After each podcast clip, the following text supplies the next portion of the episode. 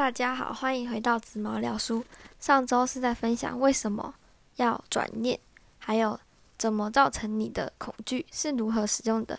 那这周要分享运具体的例子，因为上周分享的不太清楚。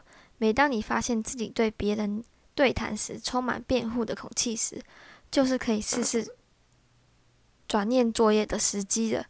这个。转念作业主要是为了让自己知道和发现自己的潜在信念，也就是我一开始第一集说的执着。当你回答完四个问题后，你的潜在信念就很容易的被看出来了。看出来后，再用反攻自问。反攻自问的意思就是把全部的名词改成自己，或是对调，或是把句子改成更符合自己的想法的意思。我现在来举一个反攻自问的例子。比如说，原来的句子是：我喜欢我，我不喜欢小明，因为他会把一个简单的事情变成复杂。反向思考，我不喜欢我自己，因为我会把一件简单的事情变复杂。练习到最后，其实你会发现，会痛苦的原因都来自自己的事情的想法。只要一放下自己给自己的执着，就不会再被自己的想法执着给困住了。所以，第一就是要找到你的潜在信念。从四个问题回答后，就能找到；再用反向思考，就能了解一切都是自己给自己的枷锁而已。这样就能轻易的放下了。那我再举一个书中的故事。其实书中有一堆例子，但太多了，所以我举几个就好。我先复习那四个问句：第一，那是真的吗？你能百分之百确定吗？当你有这个想法时候，你是怎么样呢？当你没有这个想法的时候，你又是怎么样的人呢？主角是小明，作者我把他叫做老师。小明他父母都有心脏病。小明跟老师说：“我对我的心脏病感到非常生气，它限制了我一切的生活。”这句话，这句潜在，这句话潜在了他的信念。老师开始用四句问话问他。老师说：“你父母都有心脏病，医生也说你有心脏病，那是真的吗？”小明说：“我不知道。”老师说：“没错，你不知道。当你认为你有心脏病且脆弱时候，你会如何反应呢？”小明说：“我会开始害怕且限制自己的活动。”你们有没有发现，这个恐惧不是医生给的，是小明自己给自己的？老师说。如果你从未想到自己有心脏病，你会是怎么样的人呢？小明说：“我会很平安，且自由的做我想做的事情。”你看，当小明没看到自己给自己的执着时，根本没有恐惧这个字。老师请小明做反向思考，用“我的想法”这个词取代心脏。小明原本的句子是：“我对我的心脏感到生气，因为他有病且脆弱。”改成。我对我的想法感到生气，因为他有病且脆弱。这个做法是要直接让你认清自己的想法有多执着。那再试一句，小明说：“我要彻底治疗我的心脏。”老师问：“真的吗？”小明说：“嗯。”老师问：“百分之百吗？”小明犹豫了。老师问。当你相信你的心脏有问题且要彻底治疗时，你的心情会如何呢？小明说：“我会一整天都被困扰着，疯狂的寻找治疗方法，却越来越困惑。”老师说：“若没有治疗这个想法，你会是怎么样的人呢？”小明说：“我会单纯的过日子。”那再一次反向思考，我要彻底治疗的治疗的我的心脏的想法。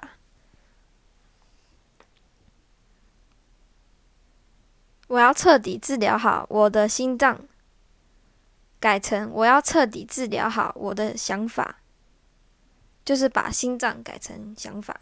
你看这样子就能点醒正在梦中的人，也就是活在执着里的人，让他们自己能透过这种问答方式，让他们有意识的发现自己只不过是被自己的想法困住了。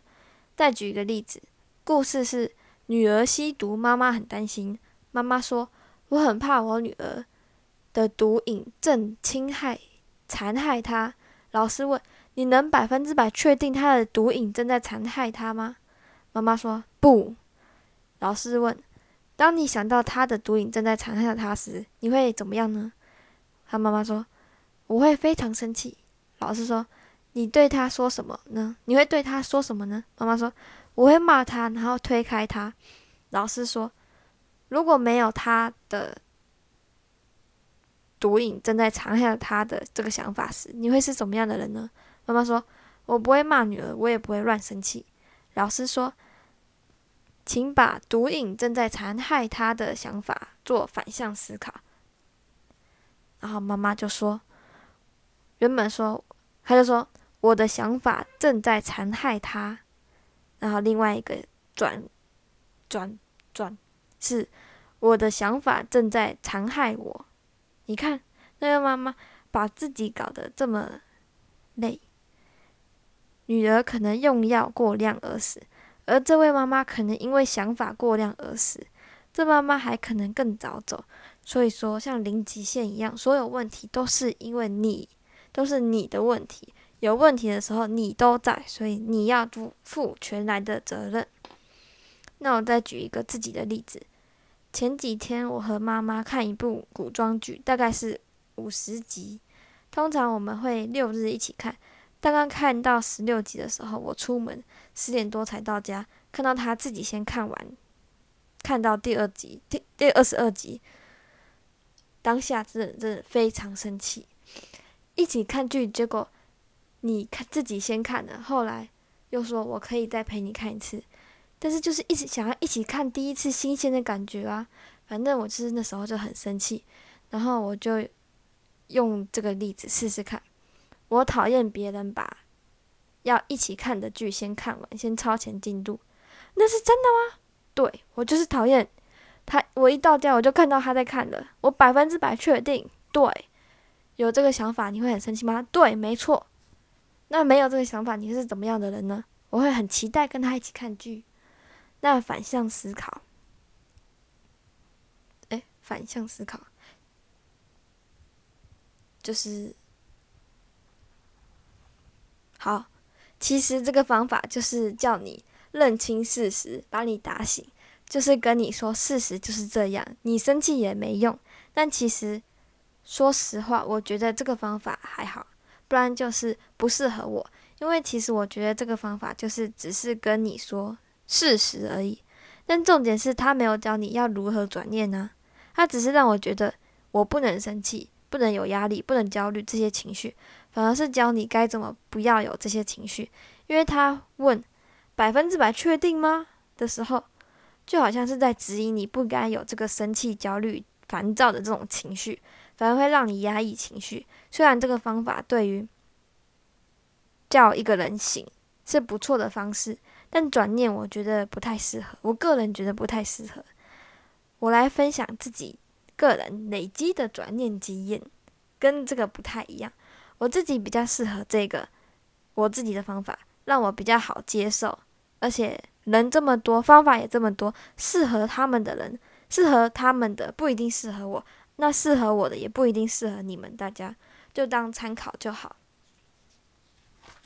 我这个方法呢，我通常都是自己事后才用，但其实你们应该练成当下就可以有反射行为，但我还没有修炼成那样，所以我是当下还是会非常生气。比如说，刚刚妈妈先超前看剧，我当下会超生气，然后再冷静下来，用另一个角度想，也许她没事做，而且她跟我一样超想看，又或许他现在如果不看，明天他没空看了。简单来说，就是帮别人找借口。让自己心安理得，是不是比这本书的方法更简单呢？而且想完还真的不会生气的。虽然说，如果又再偷看一次，我应该还是会生气。然后之后呢，再不生气。再举一个例子，比如说在北车，早上一堆人，有时候走太慢就会被遮一下，就会 这样子。然后当下你会觉得莫名其妙，就有一种做错事的 feel，但是又觉得。嗯好像又没做错事啊，就是很无辜的感觉。然后呢，你可以事后试试看，说帮他找借口，比如说啊，他可能是快迟到了吧，或是说他可能昨天工作还没做完就压力很大吧，或者说他可能被朋友催，他已经迟到了。不然就是说我可能真的走太慢了，嗯，就是转念。再举一个例子，我有一个课要分组，我的组员都不太爱表现。这个这堂课叫做戏剧演出，就是要演戏的意思。我们组没有一个是爱表现的那种爱领导的人，所以我当下觉得哦，惨了，这个我为了这个焦虑。两个晚上都睡不着，后来不焦虑是因为我帮自己找借口，就像我就想啊，也许是老天爷让我们试试看，就随缘吧，搞不好老天爷是想透过这次的经验让我知道什么东西，所以就试试看吧，反正也没试过，怎么会知道这个组合不好呢？所以说我就接受这个事实，所以就没有改组或是换组，隔天我就睡得不错。其实就是为自己找一个过得去的借口，这个标准就只有自己知道而已。有人的借口不切实际，有人的借口很实现实，只要过得去就好。所以很简单吧，算是另类的讲屁话。因为当你在为一件事找借口的时候，是因为你已经知道它是事实了。所以如果不是事实，干嘛还要找借口呢？所以说，如果要醒。和睡来说的话，它就像醒的瞬间，你已经接受它了，也不会太生气、焦虑、痛苦了。其实我觉得屁话多的人，都很容易接受挫折、痛苦，因为很爱为自己找借口，很容易过得去，所以他们看起来也都很快乐。你看我这个方法是不是也不用硬要隐藏自己的情绪，就是生气就生气，冷静就冷静，开心就开心。根本就不需要，你百分之百不确定吗？的那种。好，今天的 podcast 就到这里了。这本书的内容不多，多的是例子，所以如果想知道更多例子，也可以去看。希望大家能面对、接受、处理自己的情绪。